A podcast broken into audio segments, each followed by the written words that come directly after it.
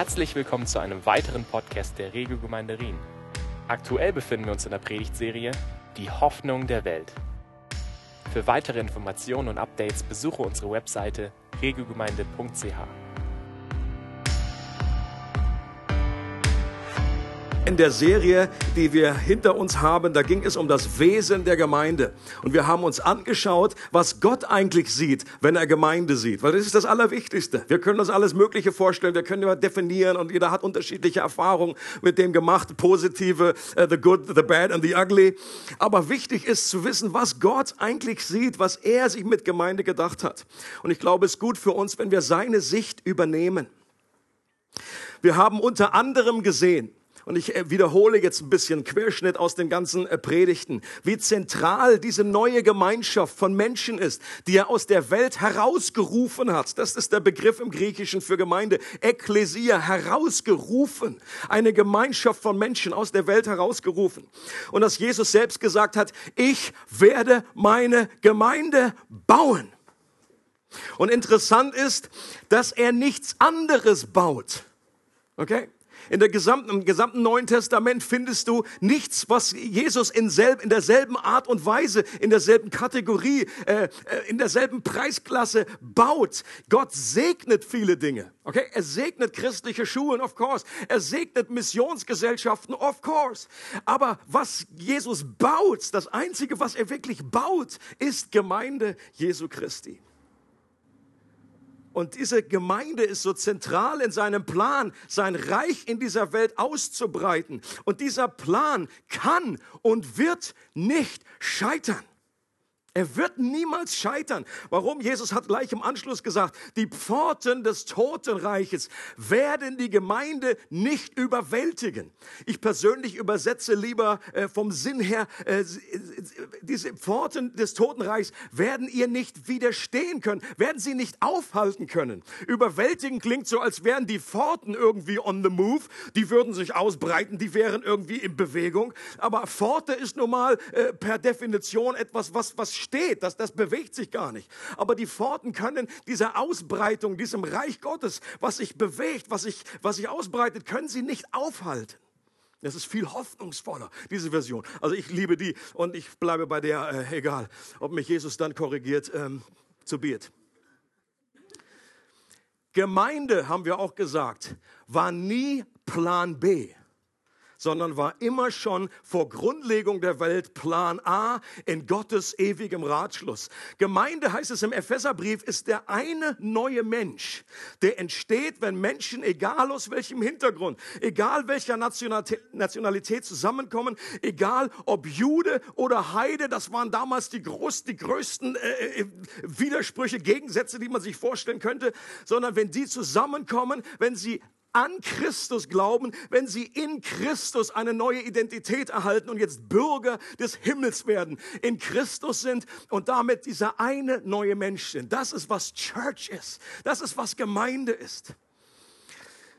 Und dann im Epheserbrief heißt es auch, da gibt es diese eine Stelle, wo diese drei Begriffe hintereinander genannt werden, die eine aufsteigende Intensität haben. Da heißt es, wir sind nicht nur Bürger eines Volkes, wir gehören zu einem gemeinsamen Volk, sondern wir sind auch Teil einer Familie. Das ist noch dichter, das ist noch enger. Wir sind Kinder Gottes, wir gehören zusammen. Und dann geht es noch eine Intensitätsstufe mehr und wir sind sogar der neutestamentliche Tempel. Der Ort, an dem Gott auf der Erde wohnt, den er mit seiner Herrlichkeit erfüllen möchte. Du bist der Tempel Gottes. Gott wohnt in dir. Oder das muss uns flashen, das sollte uns umhauen. Ich glaube, wenn wir das wirklich glauben, dann stehen wir am Montagmorgen anders auf. Okay? Du guckst irgendwie in den Spiegel und du siehst nichts Gutes. Aber, nein, nein, nein, ich meine das nur so allgemein, nur so in diese Richtung. Ja, ja, äh, der, der, der, der junge Mann bietet sich an, schmeißt sich Body, Bodyguard-mäßig vor dich. Entschuldige bitte. Ich meine natürlich mich. da ist nicht viel Gutes am frühen Morgen. Aber wenn ich einfach weiß, mich erinnere an diese Realität, äh, ich bin der Tempel des Heiligen Geistes. Was für eine neue Identität. Und noch ein Bild, was noch stärker ist. Wir sind seine Braut, die er sich erwählt hat. Wer äh, vorletzten Wochenende, was letztes, Wochen, letztes Wochenende erst, äh, Kinder, wie die Zeit vergeht, ähm, war vielleicht dabei bei der Hochzeit von äh, Micha und von Hannah und da hat man gemerkt, wie war ein kleines kleiner Hinweis darauf. Ich glaube, jede Hochzeit bewegt uns, äh, ist emotional. Warum? Ähm, weil sie ein Abbild ist, weil sie etwa einen Hinweis darauf äh, gibt, wie die Beziehung zwischen Gott und Mensch gedacht ist. Die Bibel redet, Gott, die Ehe ist sowieso Gottes äh, Erfindung und die Bibel redet davon, dass die ganze Geschichte ist eigentlich, der Vater sucht für seinen Sohn eine Braut. It's the whole story die ganze Geschichte, die entfaltet wird. Und wie emotional auch das ist, gibt uns einen Blick ins Herz des Vaters, der, der seinen Sohn so sehr liebt und der auch die Braut liebt und der sie vorbereitet auf diesen Hochzeitstag. Und diese, dieses, dieser Zeitabschnitt hier auf der Welt wird beendet werden durch eine Hochzeit, wie sie sich gewaschen hat. Und dieser neue Zeitabschnitt in Ewigkeit wird eigentlich das Ausleben dieser Ehebeziehung sein. Braut und Bräutigam. Gott liebt uns und er sehnt sich nach uns. Genau wie Micha fast auseinandergefallen ist, emotional, als er seine Braut gesehen hat. So ist Gott einfach voller Liebe, voller, äh, voller Barmherzigkeit für uns und er sehnt sich nach uns. Amen. Ähm, äh, in der Message-Bibel wird es folgendermaßen äh, ein Abschnitt wiedergegeben. Ich habe das übersetzt auf Deutsch. Da heißt es, im Zentrum von all dem regiert Christus die Gemeinde. Die Gemeinde ist keine Randerscheinung der Welt, sondern die Welt vielmehr eine Randerscheinung der Gemeinde. Die Gemeinde ist der Leib Christi, in dem er spricht und handelt, durch den er alles mit seiner Gegenwart erfüllt. Ich liebe, wie das zum Ausdruck gebracht wird. Die Massagebibel. Das ist Massage. Du musst einfach nur A vorne rein, dann hast du Massagebibel. Sie massiert deine Seele. Sie bringt manchmal neuen Einblick. Ist zwar nicht die allerwörtlichste, buchstäblichste, aber ich glaube, sie bringt ihr sehr gut zum Ausdruck, was es bedeutet. Wir denken manchmal, wenn wir nur uns von Nachrichten füttern, dann denken wir, my goodness, und, und wir schauen uns Gemeinde an, wie popelig das manchmal ist, wie, wie, wie, wie, wie hemdsärmlich, wie unbeholfen, wie klein und mickrig. Äh, und wir sehen nur die großen, die, die Weltbeherrscher, wie sie da irgendwelche Politik machen und Kriege und was auch immer. Und Gott hat einen ganz anderen Blick. Dass wir sind nicht die Peripherie von der Welt, sondern die Welt ist die Peripherie der Church, der Gemeinde. Das ist, was Gott baut, sein Reich auf dieser Welt. Und der, die Gemeinde ist der zentrale Außenposten, durch den diese, dieses Reich in diese Welt kommt. Eine Definition, die ich hier übernommen habe über Gemeinde, ist folgende. Eine Gemeinde ist folgendes. Eine durch Gnade motivierte, vom Geist erfüllte Gemeinschaft von Menschen unterschiedlichster Herkunft an einem bestimmten Ort, die einen gemeinsamen Glauben an Christus besitzen und sich untereinander und einer Leiterschaft, die ihnen dient und für sie sorgt, verbindlich erklären. Diese Gemeinschaft ist in ihrem Kern missional und versteht, dass es ihre Verantwortung ist, andere mit dem Evangelium zu erreichen. Das ist Definition jetzt nicht von der weltweiten Gemeinde, sondern von einer Gemeinde vor Ort, einer Ortsgemeinde. Diesen Unterschied macht die, die Bibel ganz klar.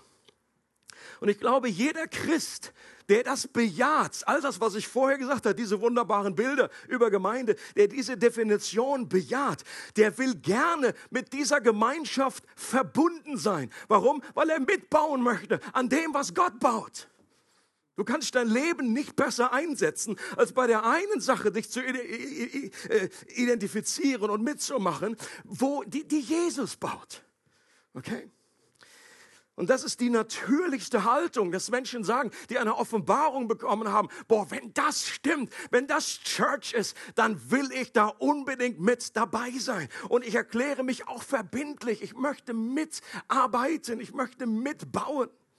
Also letzten Streamabend, da kam noch jemand auf mich zu und hat gesagt, äh, war noch irgendwie ganz bewegt von dem Abend, hat gesagt, oh, gibt es irgendetwas, was dem im Wege steht, dass ich hier Mitglied werde? Das hatte fast die biblische Dimension wie der Apostelgeschichte. Was muss ich tun, um errettet zu werden? Und ich glaube, das ist wirklich die normale geistliche Konsequenz, wenn man das wirklich verstanden hat. Nicht so natürlich ist eine, ist eine äh, äh, Entscheidung oder eine, ein, ein Zustand, wo man einfach lebt, dass man, dass man, äh, dass man, ja, dass man gemeindelos, dass man einfach ohne Gemeinde unterwegs ist. In irgendwie einem Einzelkämpfer-Dasein, einem Rambo-Dasein, wo man sagt, ey, ich, ich irgendwie, ich lebe meinen Glauben irgendwie losgelöst von dieser Gemeinschaft. Das ist eigentlich so vom Neuen Testament nicht vorgesehen. Oder dass man auf Dauer in einem Gästestatus verharrt. Okay? Beim FC Basel, da kannst du dir eine Dauerkarte kaufen. Das ist okay, als Gast einfach Zuschauer zu sein. Aber im Reiche Gottes, in der Gemeinde, war ich nie so gedacht, dass wir einfach eine Gästekarte haben, eine Dauerkarte. Sondern, dass wir mitspielen, dass wir unten auf dem Feld sind, dass wir beim Fußball dabei sind. Und so ist auch völlig klar von den Bildern, die ich schon aufgezählt habe. Stell dir vor, du bist, du siehst dieses Bild vom Leib, dieser Körper, der da ist, und du bist vielleicht eine Hand, aber wenn diese Hand einfach losgelöst, einfach nicht verbunden ist mit dem Leib, wenn die Hand nicht die, die, die Nähe zum Arm sucht, dann bist du nur begrenzt einsatzfähig. Dann kann Gott nur begrenzt durch dich wirken in dieser Art und Weise, wie er will. Du kannst noch so begeistert sein, du zappelst da vor dich hin auf dem Feld, aber du bist nicht nah am Körper. Oder stell dir eine Armee vor, Lieblingsbild hier von Bruder Christoph. Der hat ja auch gedient, ich habe verweigert. Ich bringe dieses Bild nur dezent. Aber so viel weiß ich, dass wenn du sagst, ja, ich bin einfach so, ich bin nicht Soldat, ich bin ein Teil von dieser weltweiten äh, Armee, ich bin da so mehr so NATO, ich bin mehr so NATO. Aber wenn du nicht selber weißt, was deine konkrete Kohorte ist, wo du dazugehörst, dann äh, ist dann irgendwann ein Appell, du wirst angerufen, wie auch immer, du weißt gar nicht, habe ich, hab ich gar nicht mitgekriegt, sorry. Äh. Teil der weltweiten Gemeinde wirst du, wenn du Christ bist, durch die Wiedergeburt an einem äh, ganz automatisch, wirst du gar nicht gefragt. Du bist jetzt Teil dieser, dieser Gemeinde. Aber Teil einer konkreten Gemeinschaft an einem bestimmten Ort bist du erst dann, wenn du dich dazu verbindlich erklärst. Macht das Sinn? Verbindlich heißt, du bist einfach verbunden mit diesem Leib. Und das ist in erster Linie eine Sache des Herzens. Das ist eine Herzensentscheidung und nicht in erster Linie eine Sache der Unterschrift, obwohl diese Herzensentscheidung bei uns in der Gemeinde durch eine Unterschrift zum Ausdruck gebracht wird. Aber das nicht die Unterschrift macht dich zum Teil, sondern einfach deine Herzenshaltung. Und durch die Unterschrift bestätigst du das. Andere Gemeinden haben das anders. Da gibt es keine offizielle Mitgliedschaft, und doch wird Mitgliedschaft zum Beispiel durch verbindliche Teilnahme an einer Kleingruppe oder regelmäßigen äh, Mitarbeit definiert.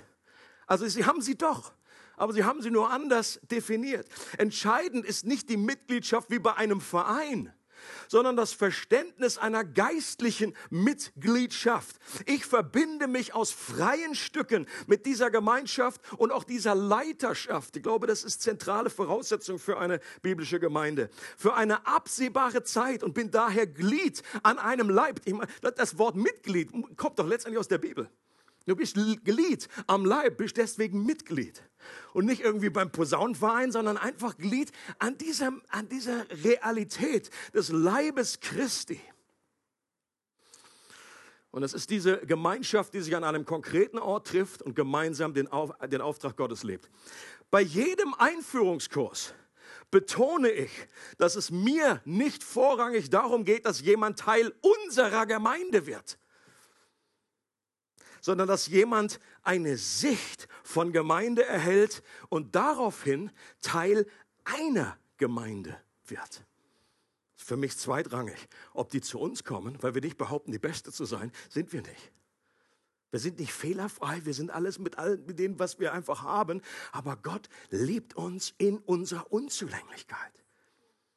Und wenn jemand dann sich entscheidet, zu einer anderen Gemeinde zu gehen, dann... Was war jetzt? Thank you. Thank you, brother.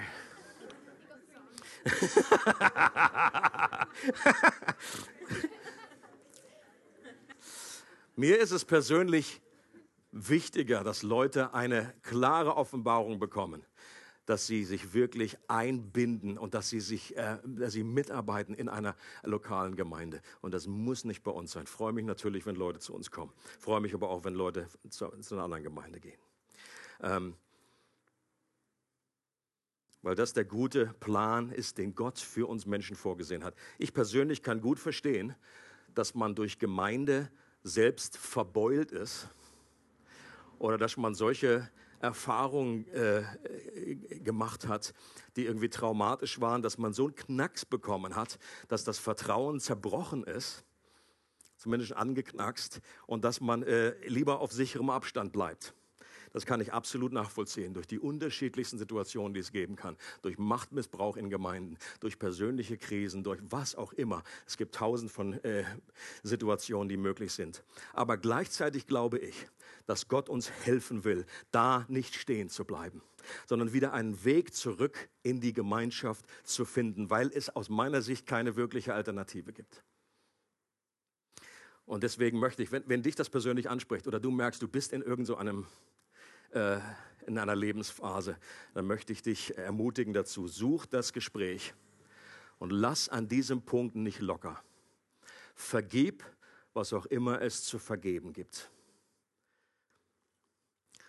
Kläre, was immer du zu klären hast es irgendwie ein Hindernis noch gibt oder irgendetwas, äh, eine Stelle, wo es da äh, nicht rund genug läuft.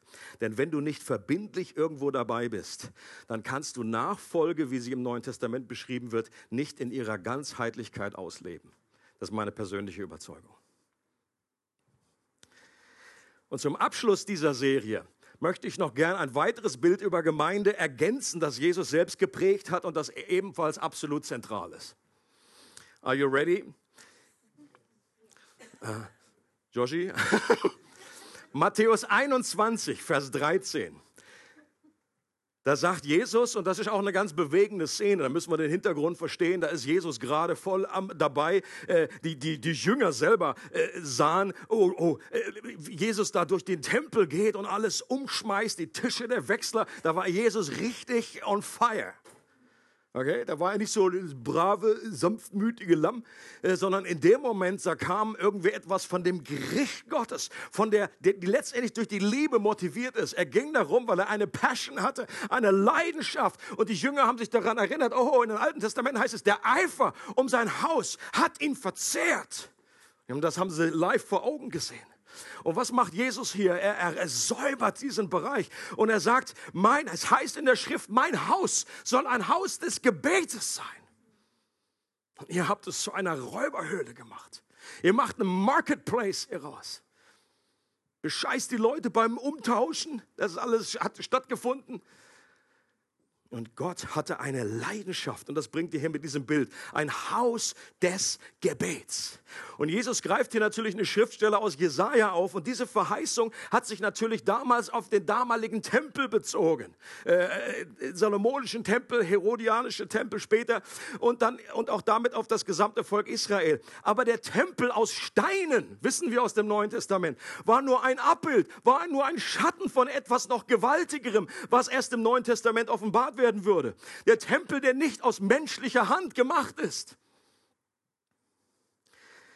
Und Paulus erinnert die Christen in Korinth immer wieder mit dieser Wahrheit. Und er sagt ihnen, wisst ihr nicht, wisst ihr nicht, dass ihr der Tempel des Heiligen Geistes seid? Ihr, Gemeinde in Korinth.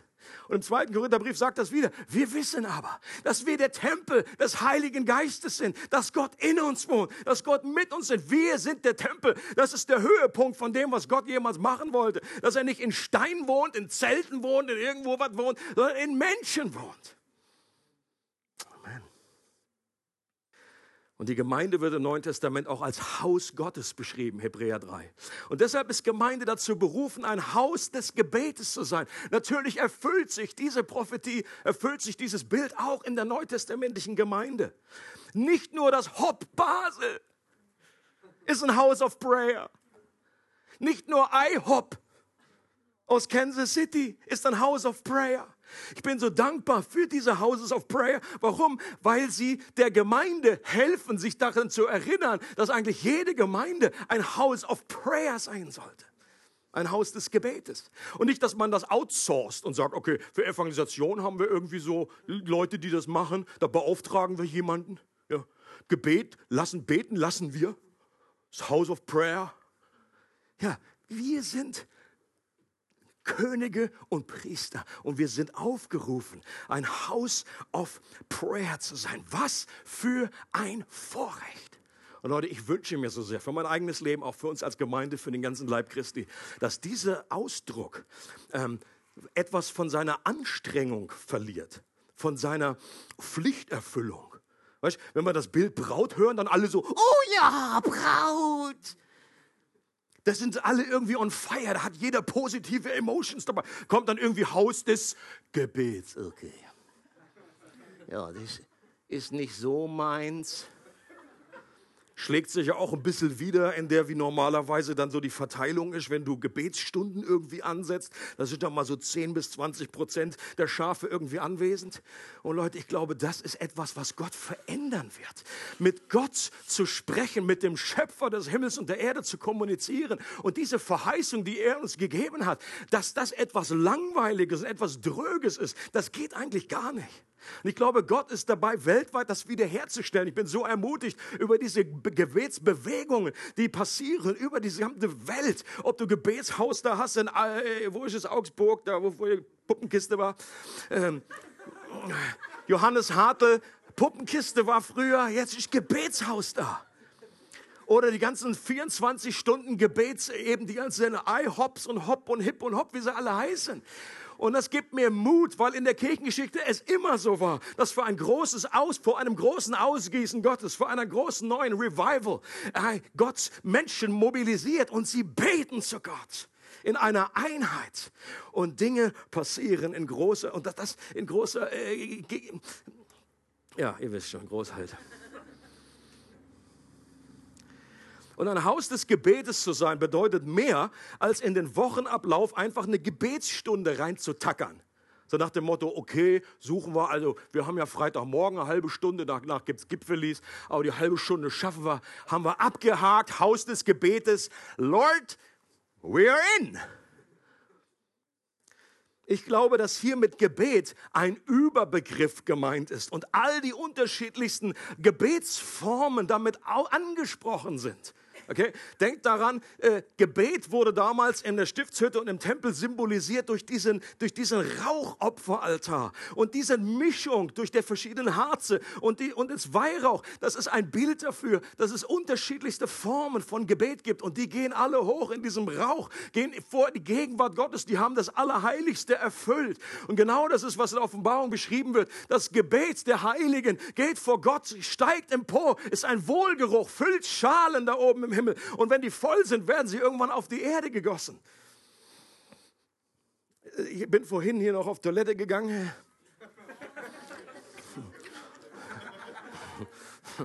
Das war jetzt ein bisschen steil vom Himmel der Offenbarung auf, äh, und habe einfach gesehen, dass wirklich von Anfang bis hinten jeder in Anbetung war. Ich möchte noch mal einfach sagen, wie ich happy bin über so ein Bild. Äh, und ich glaube, dass Gott einfach noch Millionenmal happier ist über Menschen, die wirklich involviert sind, ihr Herz vor Gott bringen. Sagen, Gott, ich bete dich an. An diesem Sonntagmorgen gibt es nichts Besseres mit meinem Leben zu tun, als dich anzubeten. I'm so glad. Und so glaube ich, dass es äh, die verschiedensten Gebetsarten, zum Beispiel eben Anbetung, äh, Lobpreis, Dank heißt es in der Bibel. Wir danken Gott ist ein Ausdruck des Gebets. Fürbitte natürlich. Sündenbekenntnis ist eine Form des Gebets. Eine Segnung, die wir aussprechen über jemanden, ist ein Gebet. Heilungs- und Befreiungsgebet, prophetische Proklamation. All das ist dieser Mix, sind diese unterschiedlichen Brennharze, die dann oft zusammenkommen. Jemand hat es so formuliert und geschrieben, das Gebet lässt sich im Neuen Testament nicht wegdenken. Jesus hat seine Jünger gelehrt, wie sie beten sollen, hat Menschen durch Gebet geheilt, hat gesagt, dass manche dämonischen Bollwerke nur durch Gebet einstürzen. Er hat oft und intensiv gebetet, manchmal mit starkem Geschrei und unter Tränen, manchmal durch die ganze Nacht. Der Heilige Geist kam auf ihn und salbte ihn, als er betete. Und er wurde umgestaltet auf dem Berg der Verklärung, während er betete. Er begegnete seiner größten Krise im Leben mit Come on. Er betete für seine Jünger und die Gemeinde die Nacht bevor er starb und schüttete im Garten sein Herz im Gebet vor Gott aus. Schließlich starb er, während er nach seiner Himmelfahrt verharrten die ersten Nachfolger einmütig im Der Heilige Geist kam in Vollmacht auf die Gemeinde, während sie beteten. Auch danach verharrte die erste Gemeinde in den Gebeten. Leiter werden ausgewählt und ausgesandt unter Gebet. In der Apostelgeschichte ist Gebet ein Hauptkennzeichen dafür, dass der Geist in menschliche Herzen durch den Glauben gekommen ist. Derselbe Geist gibt Zuversicht und Verlangen zu beten und hilft uns zu beten, wenn wir nicht wissen, was wir sagen sollen. Christen werden dazu ermutigt, das Gebet ihr ganzes Leben durch, durchdringen zu lassen und sie sollen ohne Unterlass beten. Gebet ist so allgegenwärtig, dass du es findest, egal wo du in der Bibel hinschaust. Warum? Weil überall da, wo Gott ist, ebenfalls Gebet zu finden ist. Sollte uns davon überzeugen, dass Gebet doch äh, gewissen Platz hat. Ein gewisser Gordon sagt, nicht Flash, sondern der andere, du kannst mehr tun als beten, nachdem du gebetet hast. Aber du kannst nicht mehr tun als beten, bevor du gebetet hast. Du kannst mehr tun als beten, nachdem du gebetet hast. Das heißt, Gebet ist nicht alles. Wir, wir beten nicht und dann sagen, so, wie jetzt auch noch praktisch helfen. Ja, wir haben ja gebetet. Es gibt sicherlich noch andere Sachen. Aber wenn wir alles andere Zeugs tun und wir, wir beten nicht, dann ist das Entscheidende nicht getan. Wir schauen uns hier noch kurz eine Stelle an äh, von der ersten Gemeinde, wie sie gebetet haben. Das ist das längste Gebet, was in der Bibel aufgeschrieben ist von den ersten Christen. Und da heißt es, sobald Petrus und Johannes wieder auf freiem Fuß waren, gingen sie zu den Mitchristen und berichteten ihnen, was die führenden Priester und die Ratsältesten zu ihnen gesagt hatten. Die Reaktion der Versammelten auf das, was sie hörten, war, dass sich alle gemeinsam und einmütig an Gott wandten. Mit lauter Stimme beteten sie, du großer Herrscher, du bist es, der den Himmel, die Erde und das Meer geschaffen hat, das ganze Universum mit allem, was darin ist. Du bist es auch, der durch unseren Vater David, deinen Diener, geredet hat, als dieser vom Heiligen Geist geleitet sagt, was soll das Aufbegehren der Nationen? Was bringt es den Völkern, nutzlose Pläne zu schmieden? Die Könige dieser Welt haben sich zum Angriff bereit gemacht und die Machthaber haben sich miteinander verbündet zum Kampf gegen den Herrn und gegen seinen Gesalbten. Und so ist es tatsächlich gekommen. Hier in dieser Stadt haben sich Herodes und Pontius Pilatus zusammen mit den heidnischen Nationen und den Stämmen Israels gegen deinen heiligen Diener Jesus verbündet, den du gesalbt hast. Doch indem sie so vorgingen, ist genau das eingetreten, was du in deiner Macht vorherbestimmt hattest und was nach deinem Plan geschehen sollte. Höre nun, Herr, wie sie uns drohen und hilf uns als deinen Dienern furchtlos und unerschrocken deine Botschaft zu verkündigen. Erweise deine Macht und lass durch den Namen deines heiligen Dieners Jesu Kranke geheilt werden und Wunder und außergewöhnliche Dinge geschehen. Nachdem sie in dieser Weise gebetet hatten, bebte die Erde an dem Ort, an dem sie versammelt waren. Sie wurden alle mit dem Heiligen Geist erfüllt und verkündeten die Botschaft Gottes weiterhin frei und unerschrocken. Ich glaube, dass niemand auf die Idee gekommen wäre, nicht zum nächsten Gebetstreffen zu gehen nachdem das passiert ist. Und klar, ist mir auch klar, dass es nicht immer so spektakulär läuft. Aber trotzdem ist es unglaublich, was für eine Vollmacht wir erhalten haben von Gott. Und es äh, ist interessant, ähm, dass hier Schwachheit und Stärke irgendwie zusammenkommen. Zwei Dinge, die eigentlich wie auseinanderdividiert scheinen, aber die hier zusammenkommen. Petrus und Johannes berichten, was passiert ist. Und das Erste, was sie tun, ist, sie beten. Okay? Sie hätten ja so einiges machen können, sich aufregen, einknicken vor der Drohung. Wie schnell wir uns im Gebet an Gott wenden, sagt etwas über unseren geistlichen Zustand. Ich brauche manchmal beschämend lange, bis ich überhaupt auf den Gedanken komme, boah, ich hätte ja beten können. Hammer. Ich bin noch niemand drauf gekommen. Mein größtes Hindernis beim Beten ist nicht meine Schwäche, sondern meine Stärke die Unabhängigkeit, dass ich doch letztendlich glaube, dass ich das irgendwie selber wuppen kann.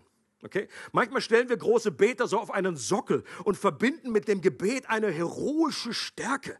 Die Menschen selbst würden aber sagen, dass sie viel beten, weil sie sich ihrer Schwäche bewusst sind. It's the trick. Um zu beten, brauchen wir nicht unbedingt vermehrte Selbstdisziplin. Das ist Good News für uns alle. Wir brauchen nicht noch mehr Anstrengung und noch mit sich hinprügeln und sagen, ja, ich gehe, ich gehe. Sondern wir brauchen ein vermehrtes Bewusstsein unserer geistlichen Armut. Wer im Krankenhaus liegt und sich nicht bewegen kann und nur noch irgendwie was er bewegen kann, ist den Knopf drücken, dass die Krankenschwester kommt. Das ist Gebet. Okay? Und einfach dann versuchen, nee, ich kann das alleine, alleine machen, alleine machen. Das ist Unabhängigkeit. Und wenn wir wirklich erkennen, wie unser Zustand ist, dass wir ohne Christus nichts tun können, dann klingeln wir nach der Schwester. Die Schwester heißt Jesus.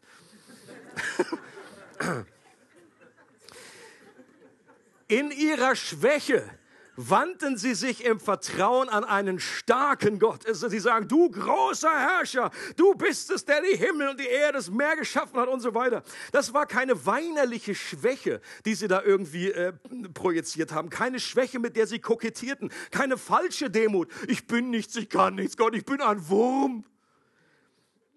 Nein, sie wussten, ohne ihn können sie nichts tun, aber mit ihrem Gott können sie über Mauern springen. Berge bewegen. Sie kannten dasselbe Geheimnis, das auch Paulus kannte. Ich rühme mich meiner Schwäche, damit die Kraft Gottes durch mich wirkt. Leute, Schwachheit in unserem Leben kann in Phasen sich verändern. Ich glaube, in einer Phase, wo man sein kann, ist, man schämt sich seiner Schwäche. Die zweite Phase ist, okay, ich akzeptiere einfach meine Schwäche. Aber die dritte und höchste Phase ist, ich rühme mich meiner Schwäche weil ich weiß, dann kommt Gottes Power durch mich zur Vollendung. Und wofür beten die Christen? Nicht um einen Parkplatz vorm Tempel. Okay, nichts, nichts dagegen einzuwenden, nachdem äh, die Schwester heute Morgen mir ähm, den Parkplatz geklaut hat. Ich habe gleich gesagt, kein Problem für mich, Schwester. Mein Herz ist voller Liebe für dich und ich gönne dir das, habe ich dir wirklich gegönnt. Aber und nichts dagegen einzuwenden, dass wir auch für Parkplätze beten. Versteht mich nicht falsch, aber sie hatten doch andere Prioritäten noch. Sie sagen, Gott, sie haben auch nicht für ihr eigenes Zeugs gebetet, sondern für die, für die Belange, für die Dinge Gottes, Gottes Ziele. Dein Reich komme, dein Wille geschehe. Gib uns Mut, gib uns Kraft, dein Reich auszubreiten. Verherrliche deinen Namen, egal was geschieht. Und sie beteten Gottes Verheißung einfach an ihn zurück. Sie haben das verstanden, was im Alten Testament steht, haben gesagt, das ist die Erfüllung. Und dann beteten sie diese Dinge wieder einfach zu Gott zurück.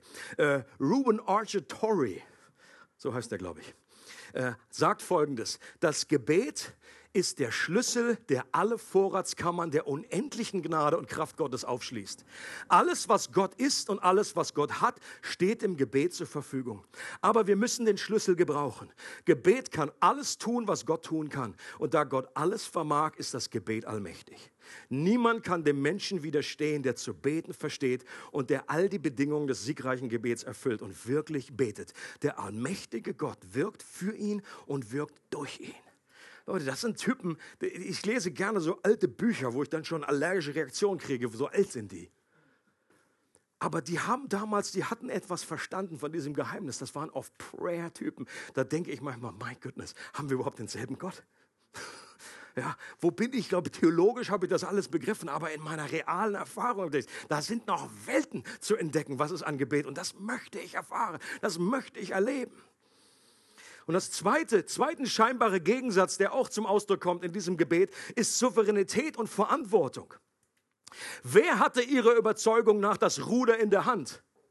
Sie hatten eine felsenfeste Überzeugung in die Souveränität Gottes. Die Kreuzigung war Gottes Ratschluss. Es geschah alles nach seiner Vorherbestimmung. Da spielten sich keine Dinge ab, über die Gott die Kontrolle verloren hatte.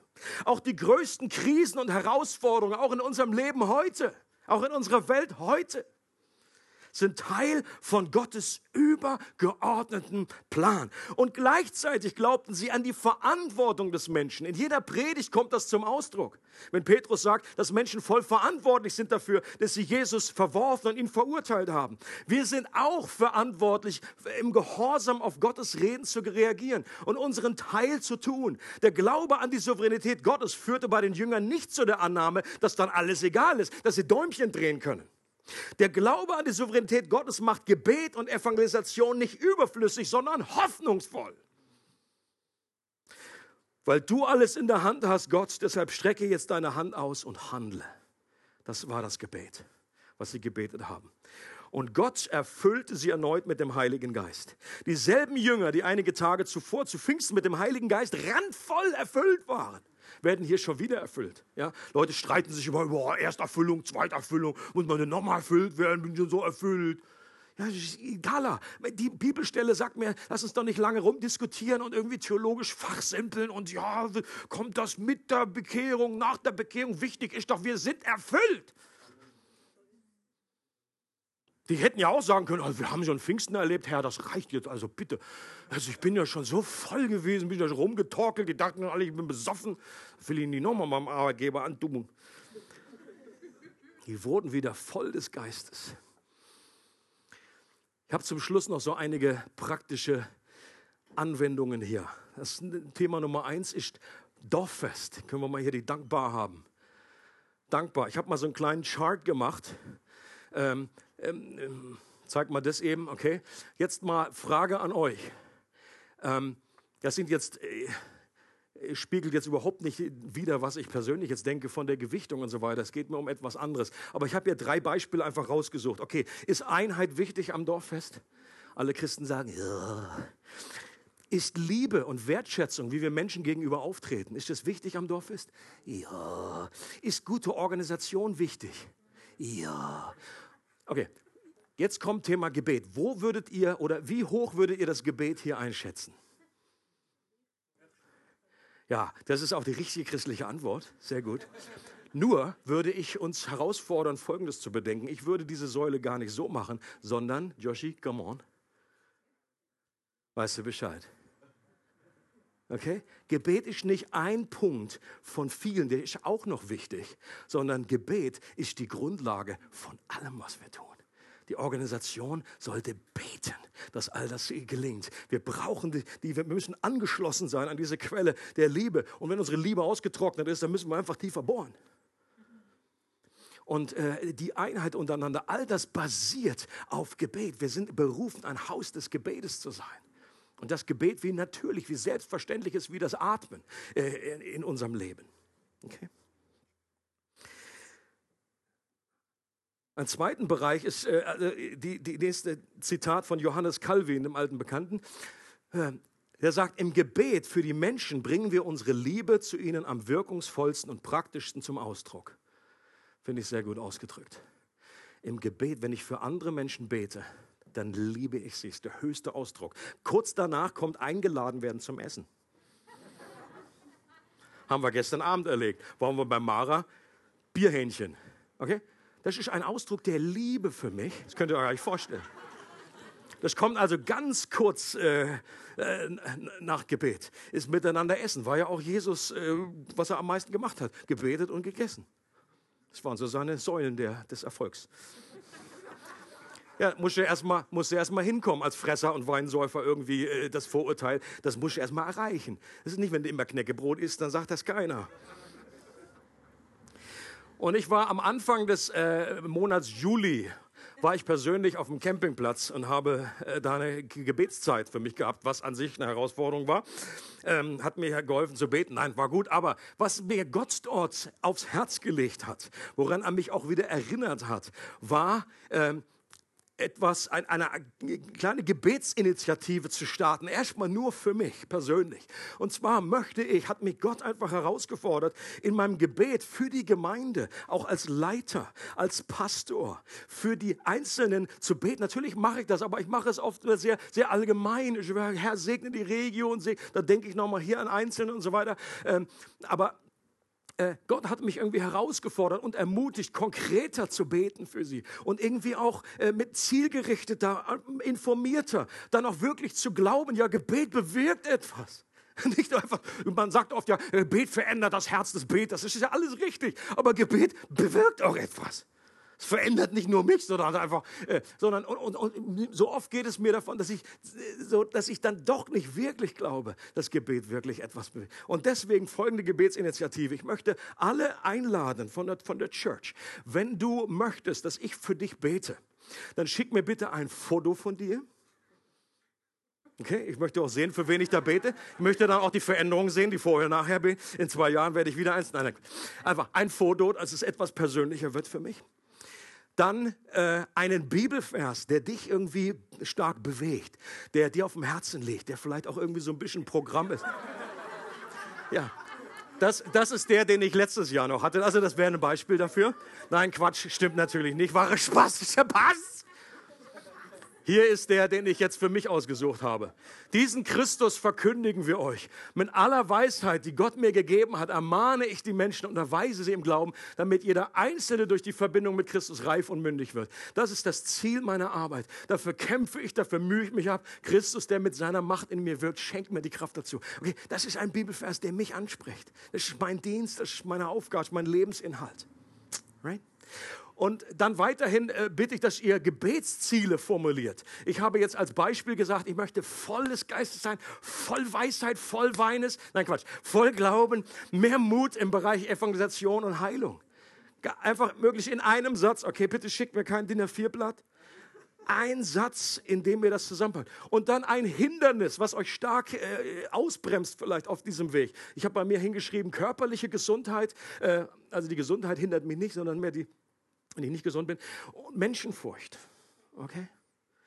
Und ich möchte euch herzlich einladen, dass ihr mir das schickt. Das wird auch verschwiegen, eine Vertraulichkeit. Okay? Wenn ihr etwas schreibt, was nicht, ich schicke das nicht über Facebook an meine persönliche E-Mail-Adresse. Und ich möchte einfach mich dazu verpflichten. Und das wird jedes Jahr, ich habe so eine App, wo dann einfach so eine Lernkarten-App, da werde ich das alles drauf machen und dann jeden Tag zwei, drei Personen einfach durchbeten. Okay? Das ist mein, mein Wunsch. Und das, da habe ich, hab ich kein Patent angemeldet auf das, obwohl das eine Hammeridee ist. Hammeridee. Aber ich habe gesagt, hey, egal, schnöder Mammon, brauche ich nicht. Und ich gebe diese Idee frei. Okay? Das ist absolut, hey, that's one more thing, one more thing bei Apple ich gebe das einfach frei. Ihr dürft es gerne kopieren. Vielleicht fangt ihr auch an, erstmal nur mit eurer Familie, mit, mit den Familienangehörigen, mit euren Nachbarn, äh, Leuten von eurer Arbeit, whatever. Und, äh, oder auch die ganze Gemeinde ist mir, ist mir egal. Aber ihr dürft es gerne kopieren. Lasst uns ein Haus des Gebetes sein. Amen.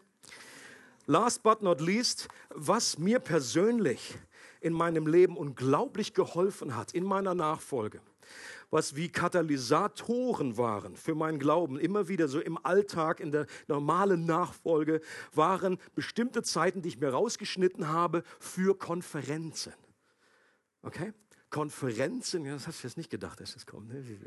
Das hast gedacht, Bibel, Anbetung, Konferenzen.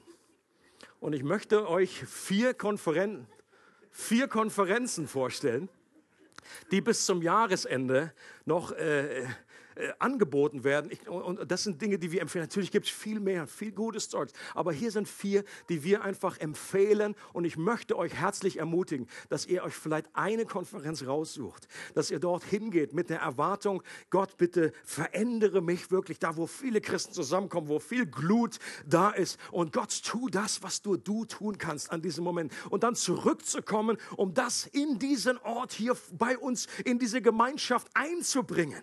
Und das ist ein unglaublich. Wir haben das schon mitbekommen an Einzelnen, die zum Beispiel äh, unserem Gemeindewochenende waren oder auf der Father Heart Konferenz in Bedford, die einfach ausgetauscht waren, die fast sich selber nicht mehr wiedererkannt haben, die gesagt haben, äh, was habe ich eigentlich vorher die ganzen 20 Jahre gemacht? Ich bin einfach anders. Ich bin wie neu ausgetauscht. Und das hat eine unglaubliche Auswirkung, eine Sogwirkung auch untereinander. Also, äh, Nummer eins ist die Father Heart Konferenz äh, in Bedford, 28 28. bis 30. September. Die werden jetzt chronologisch aufgeführt. Wer da noch nicht ge dabei gewesen ist und gerne mal das verbinden möchte mit einem Trip nach England, wir haben mindestens zwei Personen, die hinfahren, Matthias Weber und Gabi Brombacher. Wenn ihr mehr Infos braucht, wendet euch an die. Da musste man sich auch bis zum 22. September, sollte man sich anmelden. Guckt auf die Webpage von kingsarms.org, äh, ist es glaube ich, oder ihr findet das. Father Heart, da wird einfach diese Kultur dieser Church, äh, ja, kann man eintauchen. Das ist was, wenn es nur liest, ist es super oder wir, wir können das einfach in Ansätzen hier irgendwie versuchen zu, zu duplizieren. Ähm, aber wenn, da, wo, wo Gott das wirklich gewirkt hat, da einzutauchen, diese Kultur, diese Wertschätzung, diese Annahme, auch diese übernatürliche Erwartung, äh, das kann ich euch nur wärmstens empfehlen. Dieses Geld ist super investiert. Okay? Nummer zwei.